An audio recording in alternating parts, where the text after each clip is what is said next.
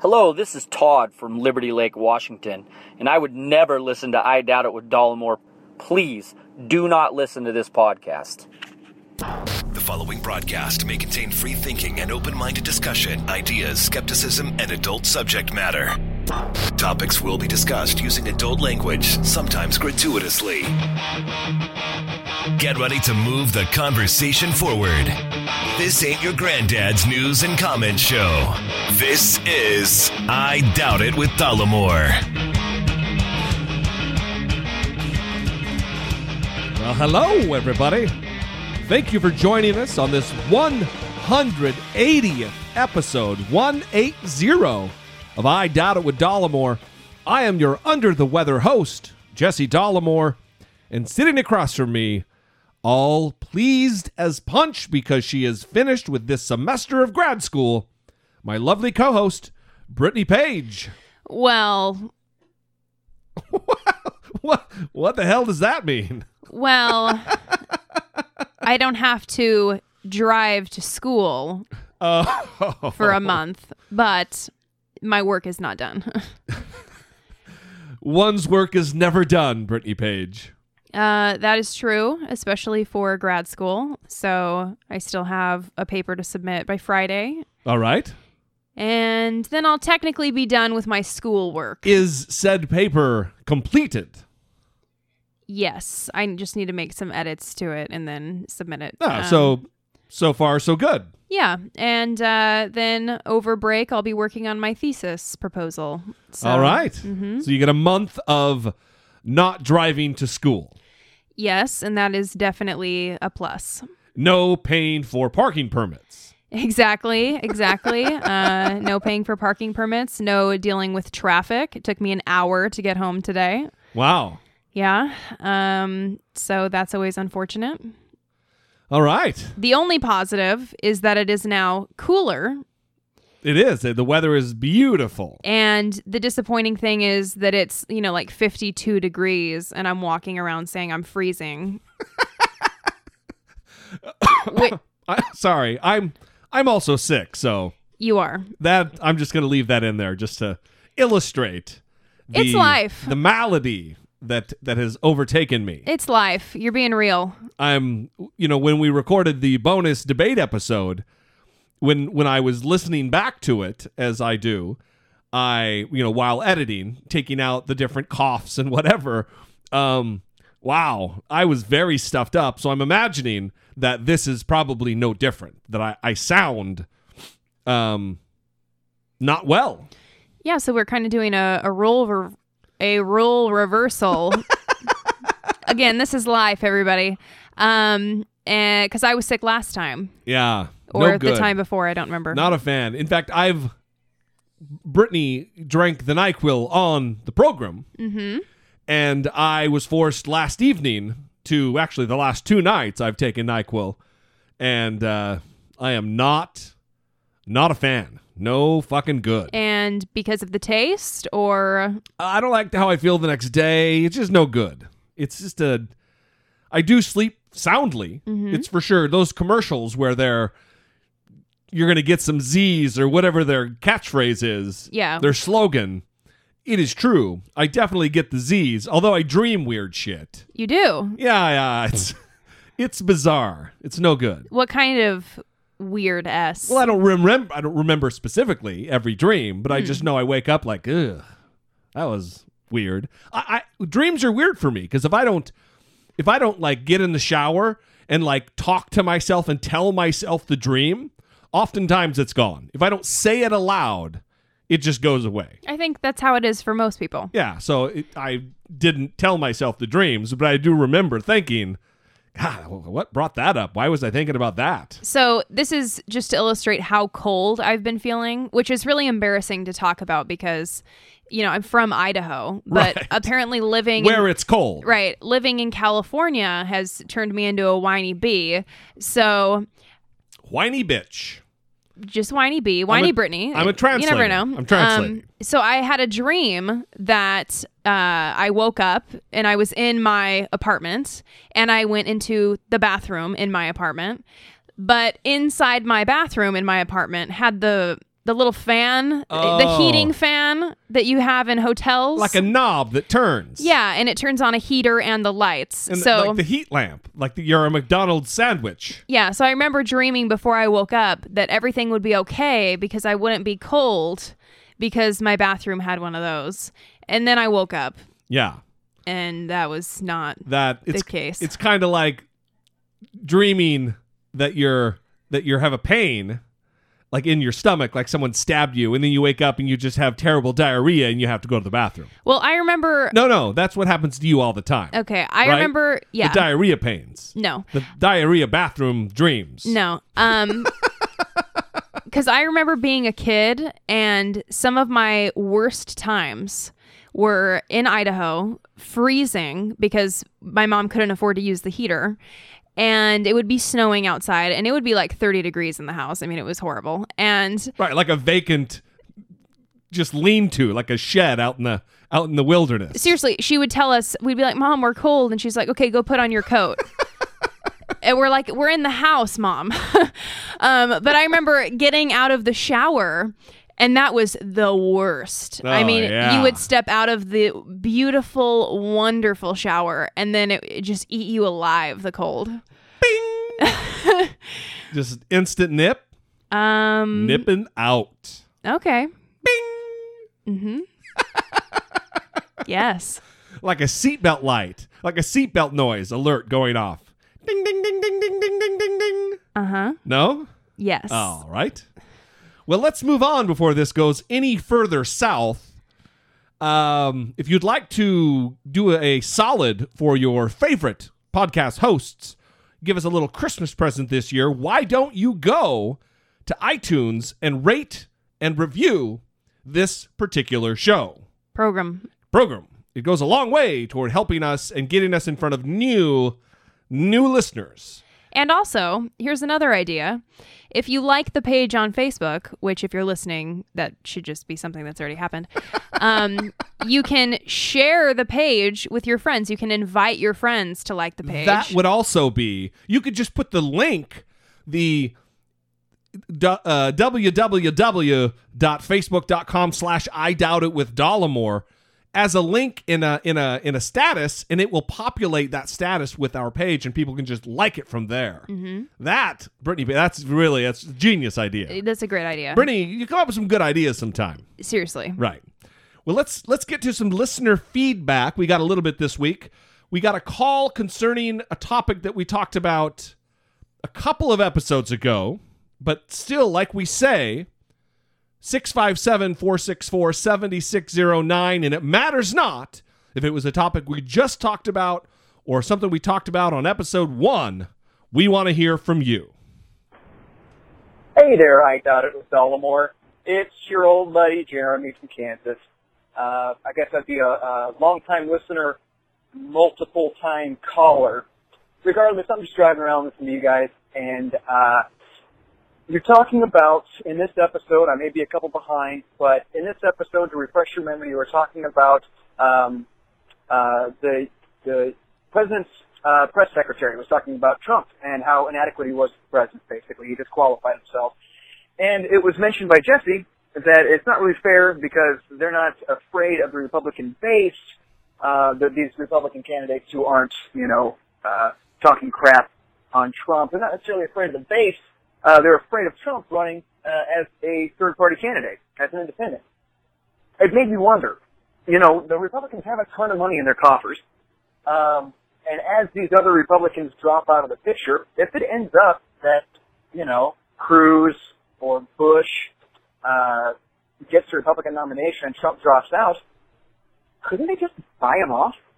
I mean, that's what Trump is all about. Trump is all about that cash. And I just, I'm wondering if it, I guess my question is this. I'm wondering aloud and it just happens to be recorded right now, but is there a precedent for that? Um, is it illegal? And how bad would it make them look if they were to just say, hey, you know what, Trump, here's a blank check, go pound sand. Get out of here. We don't want anything to do with you. We know what you're about. Here's the money. Just go. And uh, so, a if that's if that's legal, if they had the balls to do that, do you think Trump would say yes? I don't know. Anyway, I'll hang up and listen. Thanks. I will hang up and listen. It is kind of nice having people drive around in their cars and listen to us on their radios. Is yes. it not? Hopefully, a hands-free call. Safety first. Yeah, he wouldn't want to hit any cornfields or cows out there in Kansas. Mm. Well, to to the call, I, I don't know. I'm not an you know a federal elections commission expert, so I don't know if that would be legal. My gut would be no. It's kind of an electioneering kind of a conspiracy to get him out of the race, and conspiracies are that is a felony. So you can't. I I I don't know. I'll just say that, but to speak to some other to some of the other points, I, I don't think that Trump is all about the dollars. I think Trump is an ego-driven guy, and he wants to. I want to win. It's tremendous. I want to win. This is. I, I like to win. We're gonna win again. That's his mantra. I, that is really what he's about. And I, I don't like to agree with you, but I think Yeah. I think that that's true. And I was going to say that would he accept it? Would he accept the money if that was something that could be done? No, I don't think he would because he wants to be president. This isn't about Right. money for him. Right. He's putting his own money into this um, with the risk that he, you know, might not win. Although I don't think he thinks he might not win. I think he believes he will win. but he's putting his own money into it. So I don't think he cares about the money. It's he wants the power, he wants the recognition, he wants everybody to be out there talking about Donald Trump. Right. He's always, "Oh, I'm in the center of the stage. I have the most numbers, you know." That's Well, what he cares about. If he cared that much about the money, he would have people contributing to his campaign, so he wasn't spending his own money. You know what I mean? Yes. Yeah. Well, I hope that answers your questions. Probably not, but like I said, I am no election lawyer. Uh, let's move on. We got another call. Hi, Jeremy, Kansas again. Uh, just so you know, I do realize that I probably could have Googled my answer to that last question, but honestly, where's the fun in that? Okay, that's it. Bye. And apparently, I could have Googled the answer in order to answer your question. But what is the fun in that? I could have Googled it too. And this, although not campaign related, is something we talked about the other day, this next call. And it is dealing with the, the, the fan versus listener. How I said that I have a, I feel weird referring to listeners as fans. Hey, Jesse and Britt, this is Sable. Little feedback for you. It's possible to have both listeners and fans. For example, I'm a listener of Jesse, but I'm a fan of Brittany. Love the show. Brittany's the best part. um, that is very nice Love the show. Brittany's the best part. and very funny. Yeah, well, on your end of things, he's And also the first time someone's called me Brit, I think. oh yeah, I like it. maybe so. I like it. Yeah. Well, it is. He's kind of going down that white men can't jump kind of line of thinking that you don't you don't really hear Jimmy. You're listening to Jimmy, or maybe the other way around. We're talking about Jimi Hendrix. Mm-hmm. And really, if you have this show on, you have no choice but to listen to me, or at least to hear me, because of the the this horrid sound that comes out of my mouth when I speak that I've been cursed with. Clearly, there is no God, and if there is one, he is an angry asshole because I have been afflicted with this. Oh, what an affliction. All right. If you too would like to communicate with the show, please do 657 464 7609. Of course, as always, you can email a voice memo from your smartphone. We accept those as well. So let's move on. This week, it was announced that Bowe Bergdahl is going to be charged and sent to a general court martial. Another piece of breaking news uh, related to Sergeant Bowe Bergdahl, who uh, re- was released, as we all know, in that controversial uh, prisoner swap. Um, and so we're hearing he will now face a general court martial. Walk us through what that means in terms of this military court. Sure. What it means is that he's going to go to trial. Now, this is significant news, Brooke, in light of the fact that there was a recommendation that pretty much said, you know what, I've reviewed this, I've evaluated this from the underlying Army investigator, and after hearing witnesses, I really don't think it's that serious. And as a result of it, we should really end this here. Well, the general, of course, went against that recommendation. And as a result of that, because of the full blown trial that he's now exposed to, and because of the nature of the charges, desertion and potentially exposing his comrades, his partner in arms to danger, he could face a life sentence. And so this is major significant news. Obviously, you're innocent until proven guilty, but the mere fact, Brooke, that this is allowed to go forward where there will be a judgment made as to his conduct is very, very significant. Well, th- he didn't get that exactly right. And part of the thing that he didn't get right is that he would have gone to trial anyway. It's just that he's getting he's getting sent through a general court martial, which is for like felonies, for major charges. Mm-hmm. Th- The lower court martial is like a, a misdemeanor type of trial. It's still a trial, Right. but it doesn't cover and doesn't come with it some of the harsher sentences like he will face in this trial, which is life in prison. Mm-hmm. So, and this isn't one of my tooting my own horn, but when this case first came and we were talking about this, and people were losing their minds, I really I, I counseled everyone for cooler heads to prevail, to wait because the military, I said, would take care of this. They, they're going to figure this out. They're not going to. Justice will be served, whether it be he's found guilty and sentenced to whatever, or let off. Right. You So- you predicted that.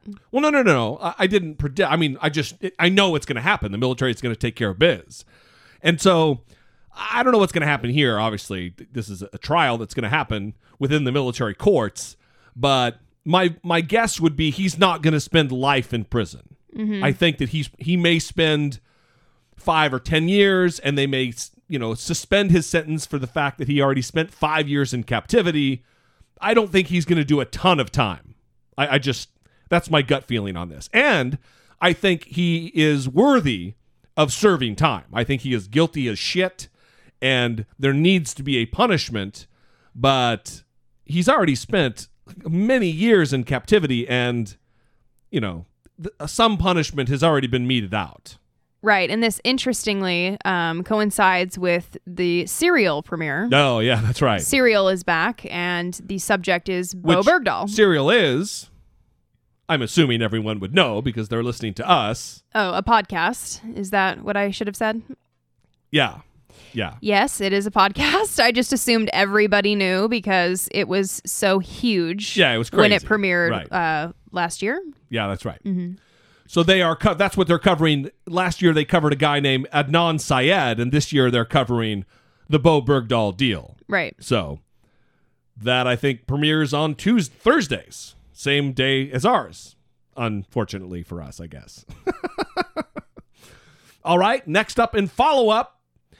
Well, it was bound to happen. I think Bill Cosby No, no, we don't answer that. has decided that he is going to sue, I think, seven different ladies who have accused him of sexual assault.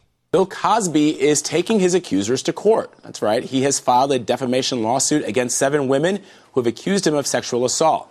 In the suit, Cosby claims the women lied in their accusations. His attorney released a statement saying Mr. Cosby states plainly that he neither drugged nor sexually assaulted the defendants and that each defendant has maliciously and knowingly published multiple false statements and accusations. No criminal charges have been filed against Mr. Cosby, but he is facing several defamation suits from his accusers. The scandal has cost the 78 year old several awards just today. Boston University decided to revoke an honorary degree it awarded Mr. Cosby back in 2014. Well, this is interesting. It makes me wonder a couple different things. One is, I wonder, they've obviously handpicked whichever women they want to name in this lawsuit. Right? Because there's over what, 40 now? I think there's over 40, yeah. Mm-hmm. And the other thing is, this does open him up to deposition by their lawyers as well. So if these, it's a risky move because if, if these women are able to team up with the other victims and have questions force fed, like for instance, let's say that these seven, um, now they're defendants in this case, they're not just the victims, now they're defendants in this defamation lawsuit. If they were lying about their charges or their allegations against Bill Cosby, he he's going to be able to put them on uh, um not the stand for, per se, but uh, depose them in a legal proceeding and ask them all kinds of questions and poke holes in the case or whatever. Right. But in turn, they're also allowed to ask questions under oath in a deposition that is being recorded by a court recorder, a stenographer. Um, and we're going to get all kinds of other ju- juicy details out of this. So it, it would make me think that he probably handpicked these particular victims or defendants Mhm. for a particular reason. Oh, of course. So we'll we'll wait to see what comes of that. But I also feel like Bill Cosby needs to do something to try to fight back against this in order to save his image. Right. Because who is defending him anymore? Oh yeah, I, I, I mean, celebrities have come out pretty heavily against him. Yeah. Um, all these awards are being taken away, you know, statues of him. honorary degrees. Right. And and he's he has to do something in order to attempt to salvage what's left of his image. Yeah, and his legacy. I Right. mean, yeah, it's we will see. This is certainly obviously something we're going to be following No, no, we don't answer that. as we have over the course of the last several months. Mm-hmm.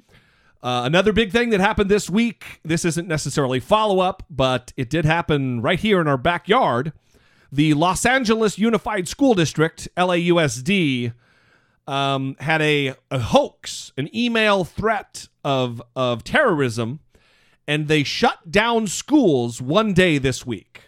More than 650,000 students from Los Angeles Unified School District will head back to school Wednesday after an email threat prompted officials to cancel class Tuesday. But while LAUSD students had the day off, another large school district was dealing with the same threat. New York City Public Schools. The district didn't use a calamity day. The threat, which was emailed to both Los Angeles and New York schools, was later determined to be a hoax. We believe that the email originated overseas. The language in the email uh, would lead us to believe that uh, this is not a jihadist initiative. There's a few reasons why both of these large school districts could have responded differently. For one, the San Bernardino shooting is still fresh in everyone's mind, especially for those in California. I think the circumstances uh, uh, in the neighboring San Bernardino, I think uh, what has happened uh, in the nation, I, as superintendent, am not going to take the chance. And as for New York City public schools, they received the threat much later in the day than their West Coast counterparts. It is very easy, in hindsight, to criticize a decision based on results that the decider could never have known. Officials say when the Los Angeles schools reopen, there will be extra law enforcement patrols to help ensure students feel safe. For Newsy, I'm Melissa Prax.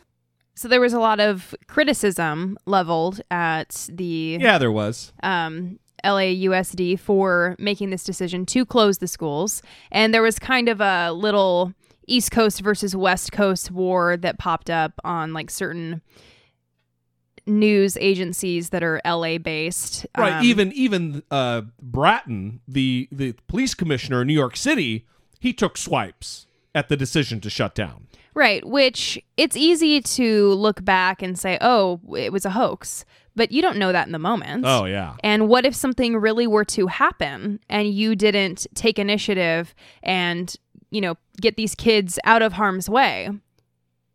I I completely agree with you. Look, after the fact, it's easy to to to, to quarterback from your armchair and say, "Oh, well, they shouldn't have done it." But goddamn, in the face of what just took place, San Bernardino is what forty miles from Los Angeles. Maybe not even that that far. It's fifty miles from where we are. I know it's fifty miles from Pasadena, which is a suburb, if you will, of L.A. It it's very close. So that's very raw right now. The other thing is New York City has a completely different infrastru- infrastructure security wise than Los Angeles. It's practically a police state compared to Los Angeles. Mhm. Los Angeles is sprawl, it is spread out. It's 600 square miles or something crazy. And think about that. From 650, well, this is a completely different topic, but think about that. 650,000 students. If you add in employees and bus drivers and all the other people, Oh yeah. that's close to a million people who were affected. This this could have shut down a a massive segment of the Los Angeles area because parents they have to figure out childcare. They, I mean, this this this was certainly an economic hit as well. They knew the gravity of the decision they were making, and they made it anyway. I'm going to give them the benefit of the doubt. Yes, and you know, if if my school notified me that there was some sort of bomb threat or, you know, some sort of threat and they said, "But everything's good. You you could come to school." I don't know if I would be wanting to do that. Yeah, yeah. So, And I- you've had lockdowns at school. right. You you had a lockdown at school where there was a gunman on campus mhm. that you were locked for like seven hours. You were locked in a in a classroom. Yeah, and it, it wasn't like a gunman like trying to shoot up the school. It was some sort of criminal that had robbed a business and then he ran onto the campus or they, I think there was two of them. Yeah, that's right. Um, they ran onto the campus and then they were, you know, somewhere on the campus. We didn't know where they were. And so the school was lo- locked down. And that was the first time I ever experienced something like that. And yeah, it was like six and a half hours. And it, it was not a good situation. I mean, you feel like just a sitting duck because it's hard to get information. Luckily, I had my phone so I could look at Twitter and people Right. were tweeting updates. Uh, otherwise, I would have had no idea, no idea what was going on outside that room. And then you're just sitting in the room like, well, are they in this building? Yeah, Are they getting ready to come over here? sure. So it's having said that, you even if it was a hoax, you find out later, you will have wanted to have been more safe than sorry. Mhm. Yeah, absolutely.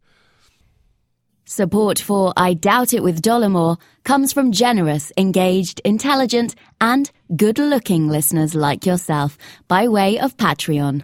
You can contribute per episode as much or as little as you'd like, comforted by the knowledge that you're within your budget and helping move the conversation forward one podcast at a time. If you too would like to become a supporter, please visit patreon.com slash I Doubt It with Dollemore. So we did, we have posted the fifth and final of this year GOP bonus debate episode. It is password protected for Patreon users only, Patreon supporters only. However, it's not too late to get in on that sweet, sweet action. If you do, if you do sign up within this next week or so and pledge whatever amount and setting that that monthly maximum, whatever you want to do, um, I will email you individually the password to that debate episode. We really appreciate our supporters very, very much.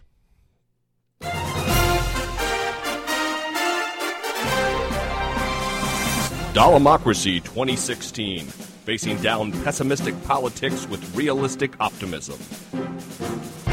So, a funny thing happened this week with Donald Trump, as does, I guess, every week. His personal physician has come out and given him a clean bill of health.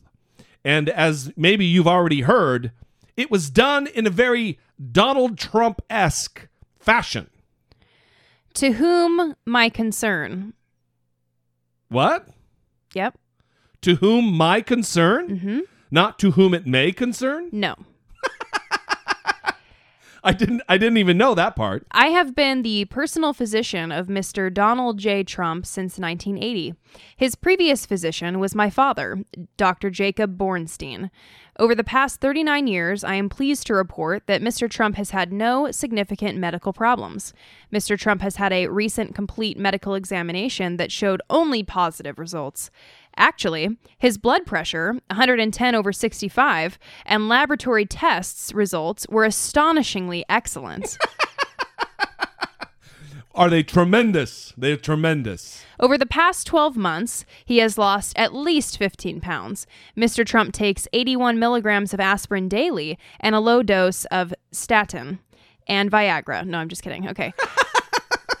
his PA his PSA test score is 0.15 parenthetically very low. His physical strength and stamina are extraordinary. Mr. Trump has suffered no form of cancer, has never had a hip, knee, or shoulder replacement, or any orthopedic surgery. His only surgery was an appendectomy, twins, at age 10. Triplets, because I've had one too. Yes, his cardiovascular status is excellent. He has no history of ever using alcohol or tobacco products. Doubtful. You know, he says it's just a little bit of wine, just a little bit of wine with his with his little cracker when he takes communion. Yes. Yeah. If elected, Mr. Trump, I can state unequivocally, will be the healthiest individual ever elected to the presidency. Harold N. Bornstein. Wow. MD. And also historian, presidential historian as well. Evidently, He's yes. not just a medical doctor. This guy has multiple talents. Some of them include presidential historian. Some of them also include accepting large amounts of money to write whatever is asked. Well, he must know the the nitty gritty details of what Zachary Taylor's health was like when elected president, or mm-hmm. John Adams for that matter. yeah. Yeah. What a fucking weird deal. So, also this week, relative to the Trump campaign and his multiple events that he does throughout the throughout the, the month, there is a shocking. Well, God, that's such a. I don't even know if I, it is shocking, but there there is a, a level of racism and xenophobia that is reported from members of his supporters in these in these groups. My voice is not not doing well. Um, but it's always just reported. There's usually never audio or video of it. Well, that is not the case, and I don't know if it's because the crowd now there's enough dissenters in the crowd that they're starting to take video or that now reporters are starting to be on the lookout for it. But we have audio evidence of some of the asshole behavior that is taking place.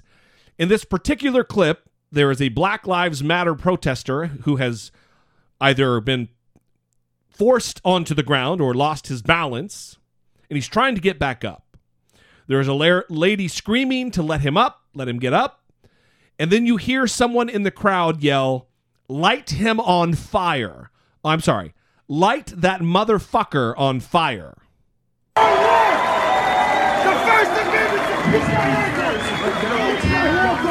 him get up. Let him get up. Let him get up. Light the motherfucker on fire.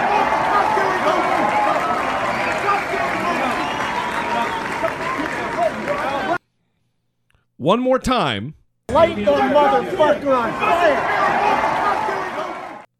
So, in addition to this horror, uh, NBC's Benjy Sarlin says that one individual shouted the Nazi greeting Sieg Heil in the area of the same protester. Sarlin wrote that Trump took the interruptions in stride and complained that they were the only way to get the media outlets to turn their cameras toward his crowds to show off their size. Because that's what's important here.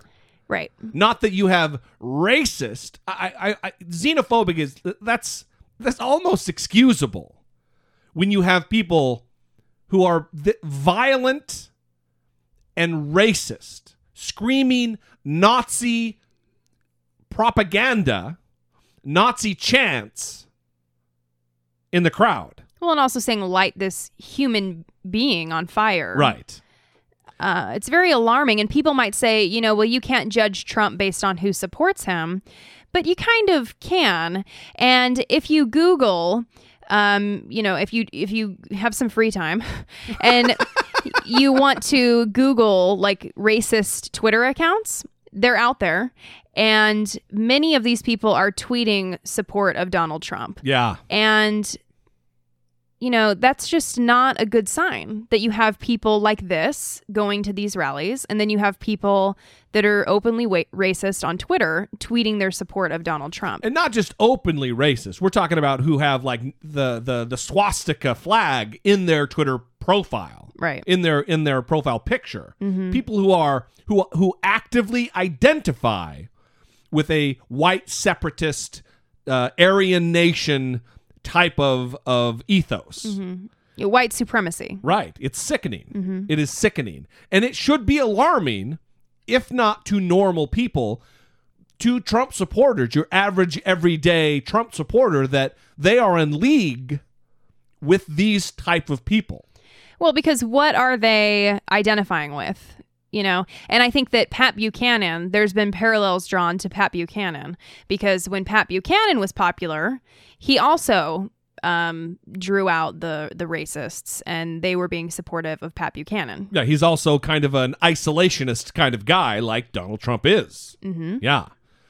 So it's it's alarming, and we will see what kind of damage it does. It needs to definitely be talked about more. I think the media is failing at their job and not really bringing this to the forefront as much as they should be, because it was this exact type of thing that brought down the Buchanan campaign back in 1996. Well, and I kind of wish that they could get the people who are saying these things and doing these things. I wish they could get them on video. Yes. or Um, get get a, get a mic in front of them, interview them. Right. And not because I think like their lives should be ruined or something, I guess. I mean, I don't I don't know if that should happen, but there should be some sort of consequence. For sure. Well, that's why I think if you interview them, you give them enough rope to hang themselves. Right. Ask them questions. These people are proud of what they believe. They don't believe that they that they're in error in any way. Right. There needs to be some sort of measure taken to ensure that people are are not wanting to behave like this anymore. Right. To where, oh wow, look at what happened to that protester who, you know, advocated lighting another human on fire. Yeah. Um, you know, I I just think it's so strange. I don't know, you're out in a public place and you're talking like I just I don't understand. Well, I've thought about several times about going to uh, the next Trump event near us Oh God. and going with a microphone and just interviewing people because I'd like to get a flavor for what's going on out there at the, in these groups on my own. Okay, that would be great for the show. Yeah, just ask them questions. I don't have to be adversarial. But I'm terrified Oh yeah, for that. That to in happen. fact, that's something I think we should do. I feel like that would be an unsafe We need to get a hold of environment. We need to get a hold of the Trump schedule, and on his next whistle top whistle stop tour, we need to get out there with a microphone and a Zoom recorder, a digital recorder, and go to town, ask some questions, get to the bottom of this. All right. 657 464 7609. That is our number. Tell us what you think. We want to hear from you. You can also email a voice memo from your smartphone to I doubt it at dollemore.com. So apparently, Americans are twice as willing to distance Christian extremists from Christianity than Muslims. This is research that was conducted with the Public Religion Research Institute, and they found some double standards on religious violence. Americans employ a double standard when judging acts of violence committed by Christians and Muslims. Three quarters, 75% of Americans say that self identified Christians who commit acts of violence in the name of Christianity are not really Christian. Only 19% of Americans say that these types of perpetrators are actually Christian. In contrast, only half, 50% of the public, say that self proclaimed Muslims who commit acts of violence in the name of Islam are not really Muslim. 37% say these perpetrators really are Muslim, while 13% offer no opinion. Hmm. So, just to do a quick, important um, pull of information 19% of Americans say that Christian extremists are actually Christian. 37% say that Muslim extremists are actually Muslim. Right. So 19 versus 37. Almost double. Yes. Yeah. So this is problematic, obviously. Yeah. Because But I think it's a natural thing that happens. um okay, well it still kind of confuses me because it, the question is phrased Christians who commit acts of violence in the name of Christianity. Well, it's it's it's people don't understand what they don't know, and and people don't know anything about Islam. So it's easy to say, oh, yeah, that's all one, it's one monolith, it's one thing. And Christianity, I, I get, I understand my doctrine. And if a guy does that, I can't conceive of doing something crazy like that. So he must not be a true Christian. You know what? This is a great point, and something just happened in my brain where I had a memory Uh huh. of speaking to a family member, and they uh, fancy themselves educated in religion, Yeah. particularly Christianity. Okay. And in a discussion about Islam, uh, it was realized that to me that this person didn't know a lot about Islam, but still had all these opinions Sure. about it. Of course. And that's really confusing to me because, you know, I, I don't know, so many people have opinions about these other religions without really, you know, uh, investigating it. Even doing cursory research. Right. Like even um, Mormonism. Um, I unfortunately have read the Book of Mormon. well, you're quite white and delightsome, Brittany. Yes, I was going to convert as a teenager for my boyfriend and my ex boyfriend, and we used to read it together. Mm, that's a sexy time How right there. How cute is that? We used to listen to it on tape and hold hands and read it together. And I was going to convert. Oh. And I had my own Book of Mormon with my name engraved Yeah, in it. they do that. Yeah, I felt really special. And so this is kind of an important thing though. If you if you want to know more about the the religions, then you should read about them, right? You should know more about them than just kind of what you hear from other people, what you see on the news. Yeah, as Sun Tzu in The Art of War says, you need to know your enemy better than you know yourself. Yes. of course. Well, it's interesting. I, I'm glad that somebody's doing um, due diligence and actually recording some of these opinions because let me tell you, the guy who shot up the Planned Parenthood in Colorado Springs is a terrorist. He is a Christian terrorist. He is just as much a terrorist as Syed Farook and Tashfeen Malik in San Bernardino.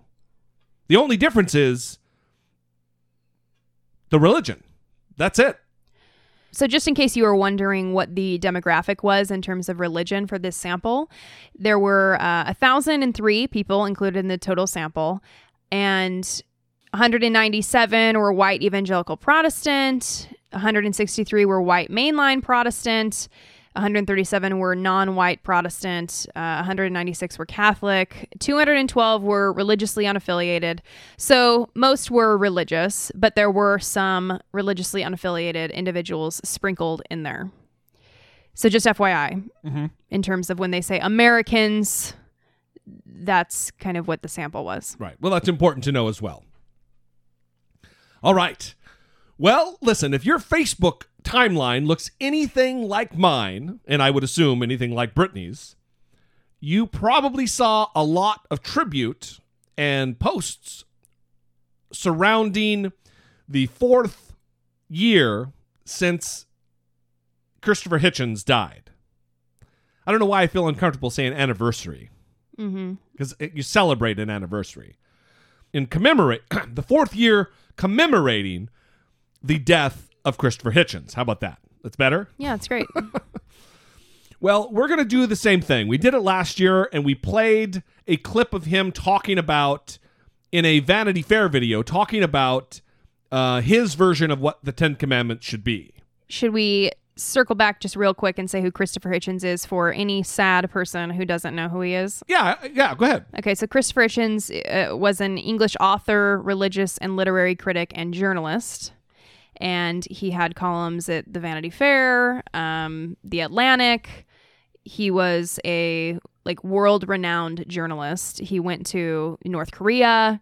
Um, he went places that Yeah. people don't want to go. Iraq, Um, Calcutta. yeah, and did amazing reporting. He's one. Of, he is the greatest writer. Yeah, prolific writer. I mean, if you read any of his books, even you know non-atheist books, his writing is just it's unparalleled. I mean, he he will go down i believe as one of the greatest writers he is it, it will make you if you have any kind of affinity toward writing it will make you depressed either depressed or really yearn to up your game because he was unbelievable, unmatched, Yes. unparalleled by anybody I know of today. But mostly it will make you bummed out.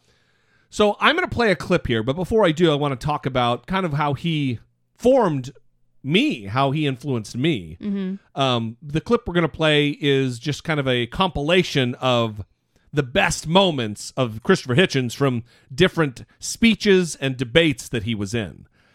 Um, Christopher Hitchens, for me, I didn't really know about Christopher Hitchens until the early 2000s.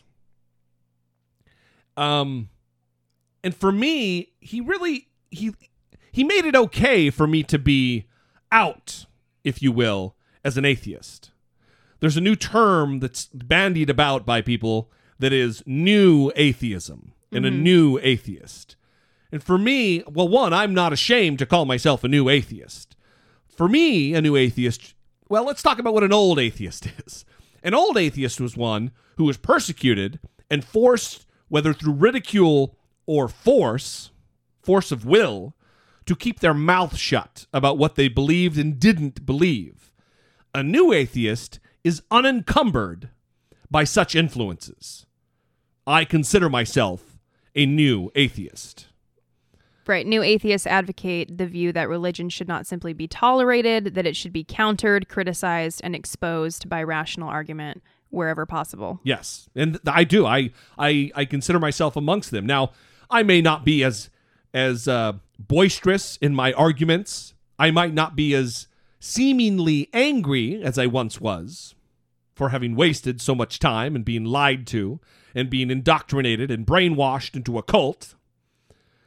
But uh, I still feel the same way about religion. It is pernicious. It is devastating. It is an evil in the world that needs to be eviscerated. Now, not through violent action, but through ideology and through the convincing that uh, being an atheist is the better way to be, the better way to live, the better way to think. That without religion, without gods, it is not only possible, but more likely to live a good, moral, decent life. That's what I got from Christopher Hitchens. So today I was I was telling someone uh, about my atheism, and they said, you know, if I if I searched for you like online, would I be able to tell that you were an atheist? And I said, probably, you know, on my Twitter or you know on the show or something. And they reacted not negatively, but it was it was kind of interesting just to have the question asked if you were if I was googled would would they know that Right. would they ask a Christian that? Would they say, "Oh, you're a Christian"? If so, if someone Googled you, would they know that you're yeah. a Christian? Yeah. And it's automatically Im- inferring that there's negativity to that. right when. Why should anyone have to hide anything that they believe when it comes to religion? Um, Yeah. why should anyone be fearful? Or m- better stated, maybe, why should you be more ashamed of your lack of belief in gods than a Christian who believes that homosexuality is a, a an immoral practice that should be either outlawed or they should be subjugated and discriminated against? Right. Well, I see it all the time where people are posting things about God and religion and Jesus and or even, you know, homosexuality being an abomination or these things. And then the moment that you start posting that you don't believe in God, it's almost like that is offensive in and of itself. Yeah. So for a long time I was hesitant to say I was an atheist. I really I think where a lot of people prefer to stand is I'm an agnostic, right? Because you really are an atheist, but there's so much stigma attached to being an atheist, and just the word atheist is loaded, Right. Well, right? can I can I dismiss? I don't, we we haven't talked about this in a long time, but can I kind of dispel the what agnostic people who people who think agnostic means you just don't know, and atheist means you know there's no God. That's not tr- that's not the way it is. Atheist just means you believe there is no gods based on the evidence that we presently have. It doesn't mean that you know anything. It means that with the evidence that we have, you believe there isn't one, which is exactly what an agnostic is. They're not sure, meaning I don't have all the evidence to decide that there is a God. That's the same with me. And I'm not an agnostic, I am an atheist. Right. So I have a hunch that if you asked most agnostics to choose, that they would choose that they don't believe. Right. But because there's so much stigma associated with being an atheist, and I'm doing my thesis on this this topic. Um, Very excited for that. by the way. and studies that show this atheist prejudice, I mean, they are very alarming and very upsetting. Where people read a uh, vignette of a criminally untrustworthy individual and they're asked, is this most likely to describe a teacher, a teacher and a Christian, a teacher and a Muslim, a teacher and an atheist, and a teacher and a rapist? You know, they're given a series of options. Right, right. Participants do not significantly distinguish between the atheist and the rapist. So it's like equally probable that this criminally untrustworthy individual could either be a rapist or an atheist. Yeah, Right. that's the most probable description. Th- that's a matching categor- uh, categorization. And that Yeah. is it's really alarming. That's really that's really terrifying because it's, it's almost 2016. Right. And I know I say that a lot. I remind us of the year a lot. You depress me every single time because you're right. It is almost 2016. But I just feel like we should be, you know, moving away from this attitude. Right. I don't know. Well, what I want to do, I'm going to play this clip. It's about 15 minutes long. If you're not into Christopher Hitchens, you might want to listen. just uh Oh, I thought you were going to say you might want to turn it off. no, no. You you might want to just listen through as much as you can to to to really get the the wonder that was Christopher Hitchens. Now, I am uh, absolutely convinced that the main source of hatred in the world is religion and organized religion. Absolutely convinced of it. And I think it should be re- re- religion treated with ridicule and hatred and contempt. And I claim that right. So when I say, in, as the subtitle of my book, that I think religion poisons everything, I'm not just doing what publishers like and coming up with a provocative subtitle. I mean to say it infects us in, the, in our most basic integrity. It says we can't be moral without Big Brother, without a totalitarian permission. It means we can't be good to one another. It means we can't think with, without this. We, we must be afraid. We must also be forced to love someone who we fear. The essence of sadomasochism. Uh, the essence of abjection. The essence of the master slave relationship. And that knows that death is coming and can't wait to bring it on. I say this is evil. And uh, though I do some nights stay home, I enjoy more uh, the nights when I go out and fight against this ultimate wickedness and ultimate stupidity. Is it not the case that the spread of Christianity, about which you spoke so warmly and affectingly in your opening remarks, attributing it to its in, the innate truth of the Bible story, uh, was spread by that means, or because the Emperor Constantine decided to make Christianity the official religion of the Roman Empire? Which, in your view, contributed more to the spread of the faith? Uh, the Holy Spirit. I rest my case. You give me the awful impression, of, I hate to have to say it, of someone who hasn't read any of the arguments against your position ever. So what if God actually exists, sir? Would he not have been good to you? No. Uh, he wouldn't. Because if, if that were true, it would mean that I had an eternal supervising parent who would never die and let me get on with my life, never let me grow up, would keep me under surveillance But you have, sir. and supervision every every minute of my But- life, but and you have. constantly ask and constantly ask me to be thanking and praising him. Yeah. I Well, think it would that be wasn't part of like, the it would be like scenario. living in North Korea. I, I, I think it would be a horrible outcome. Well, not sure that, that, that God is Kim Jong Il, but what if what I said is well, true? ask Kim Jong Il. He has a different opinion. Let's say that the consensus is that our species, we being the higher primates, um, Homo sapiens, have been, has been on the planet for at least 100,000 years. In order to be Christian, you have to believe that for 98,000 years, our species suffered and died, most of its children dying in childbirth, most other people having a life expectancy of about 25, dying of their teeth, famine, struggle, bitterness, war, suffering, misery, all of that for 98,000 years. Heaven watches it with complete indifference. And then 2,000 years ago thinks that's enough of that.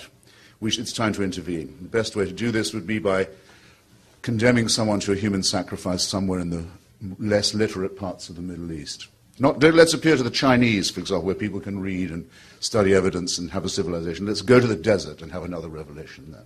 This is nonsense. You, it, it can't be believed by a thinking person. If it was true, it would have two further implications. It would have to mean that the designer of this plan was unbelievably lazy and inept, or unbelievably callous and cruel and indifferent and capricious. And that is the case with every argument for design and every argument for revelation and intervention that has ever been made. All of this could be part of a plan. There is no way an atheist can prove it's not. But it's some plan, isn't it? With mass destruction, pitiless extermination, uh, annihilation going on all the time, and all of this set in motion on a scale that's absolutely beyond our imagination in order that the Pope can tell people not to jerk off.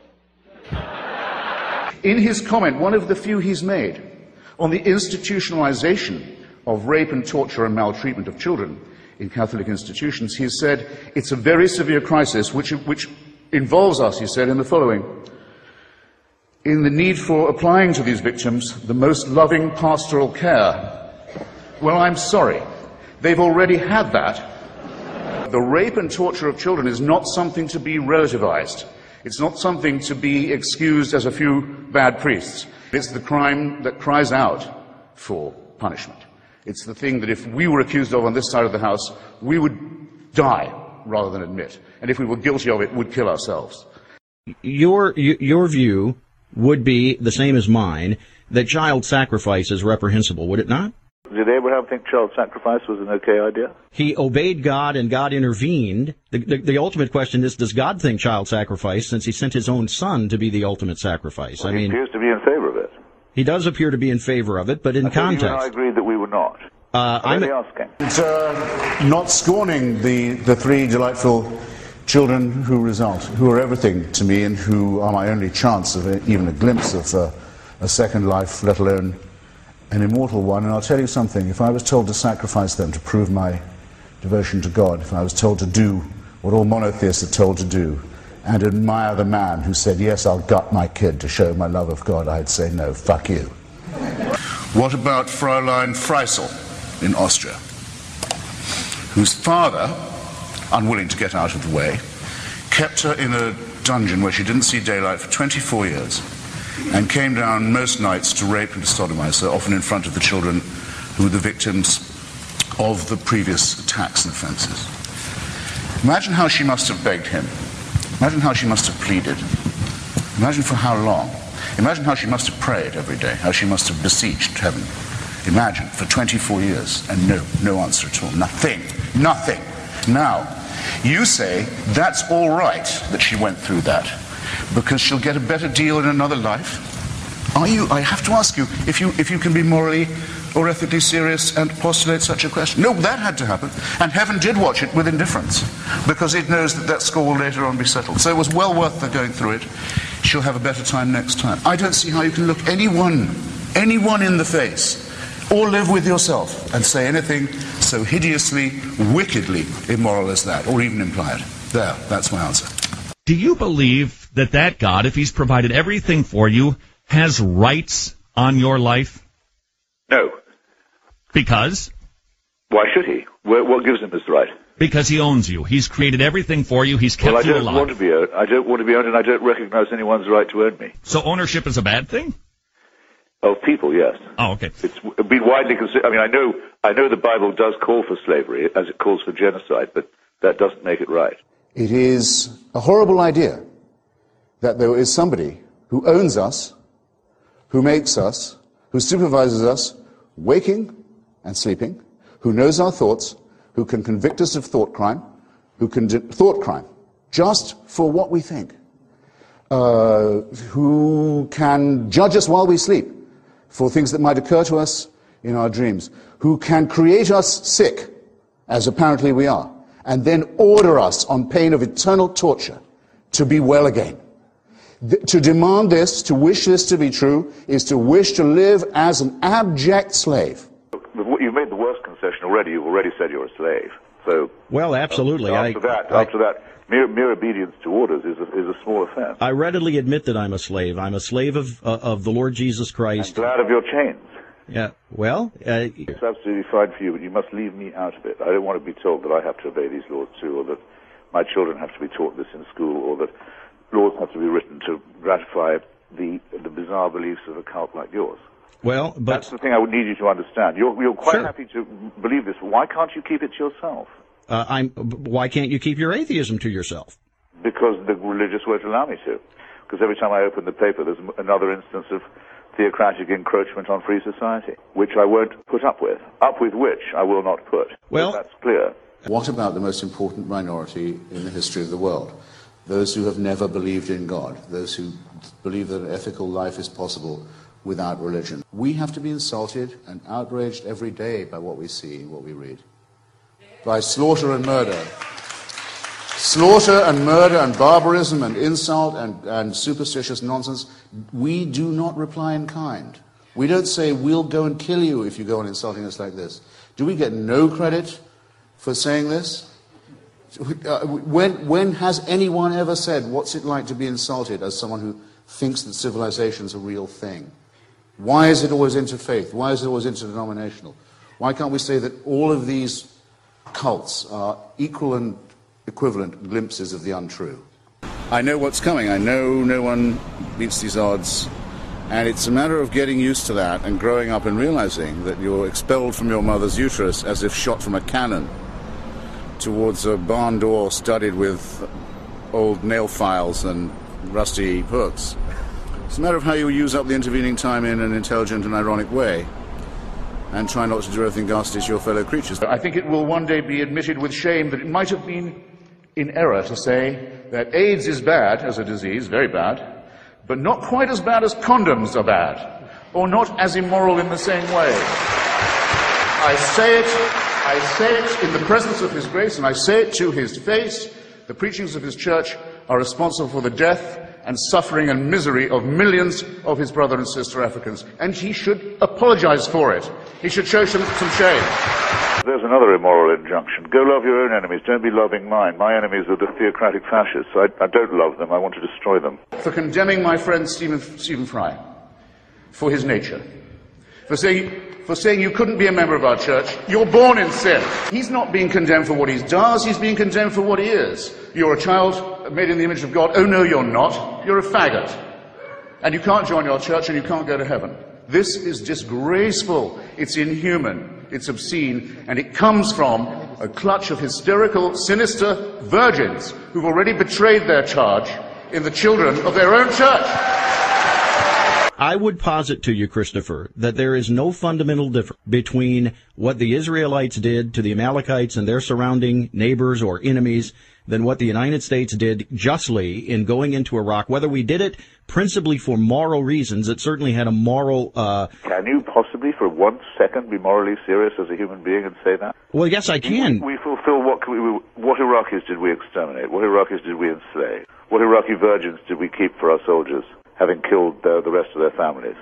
Well, What what are you talking about, You're- sir? but Listen, what you I took, said. You took up all the time for my answer with your long, rather unlettered question. If you want to get good people to do wicked things, you need religion.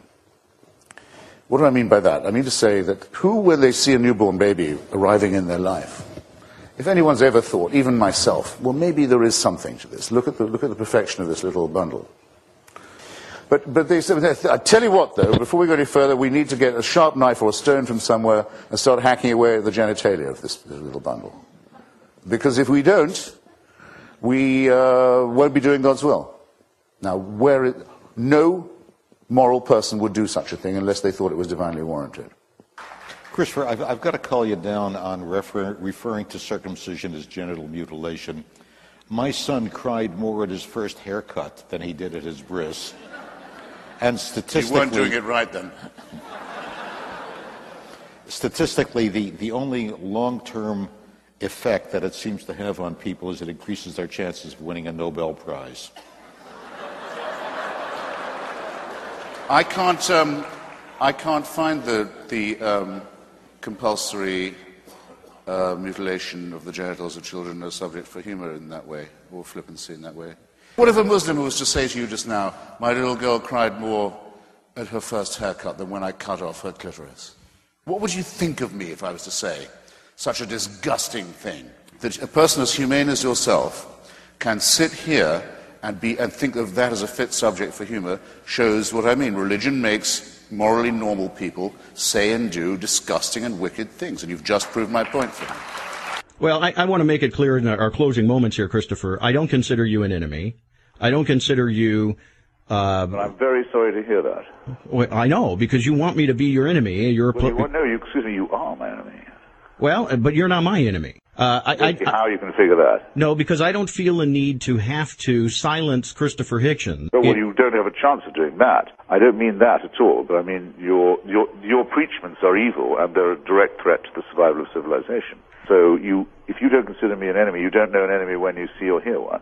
The argument for theism that there, not only can we establish this prime mover's existence, but we can show by some form of induction that he intervenes in wars, that he answers prayers, that he cares who we sleep with and in what position, uh, that uh, what food we eat and on what days, is a ridiculous proposition.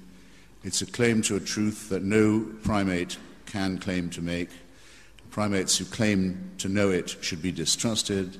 Great damage has been done and continues to be done by such people and by, and by such ideas. You're better off thinking for yourself and taking all the risks, and I might add, all the pleasures that will come from that. The most overrated of the virtues is faith. The metaphysical claims of religion are untrue. Thank you. So, so there it is. There's a lot of gems in there. Uh, That is a, a wonderful clip that you can find on YouTube, by the way. It's titled Christopher Hitchens, the best of the Hitch slap. hmm And, uh, goddamn. My personal favorite from the clip is the Fräulein Freisel quote. Yeah. Yeah, absolutely. Uh, One of my favorites, too. Mhm. Um, we're going to miss you very much. It's, uh, it's a shame the world lost an immeasurable talent four years ago. And we'll probably do this every year. So if you continue year upon year to listen to the show, you're.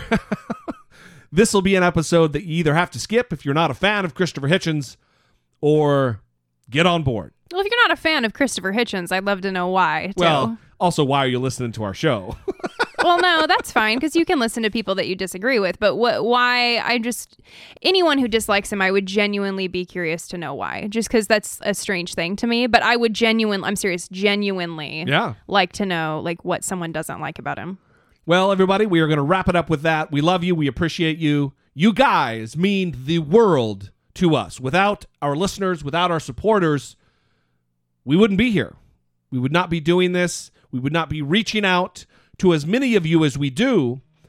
And we wouldn't be continuing the conversation in this grand fashion that we have found ourselves fortunate enough to do.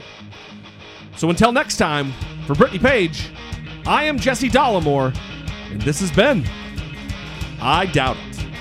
And I, I don't like to agree with you,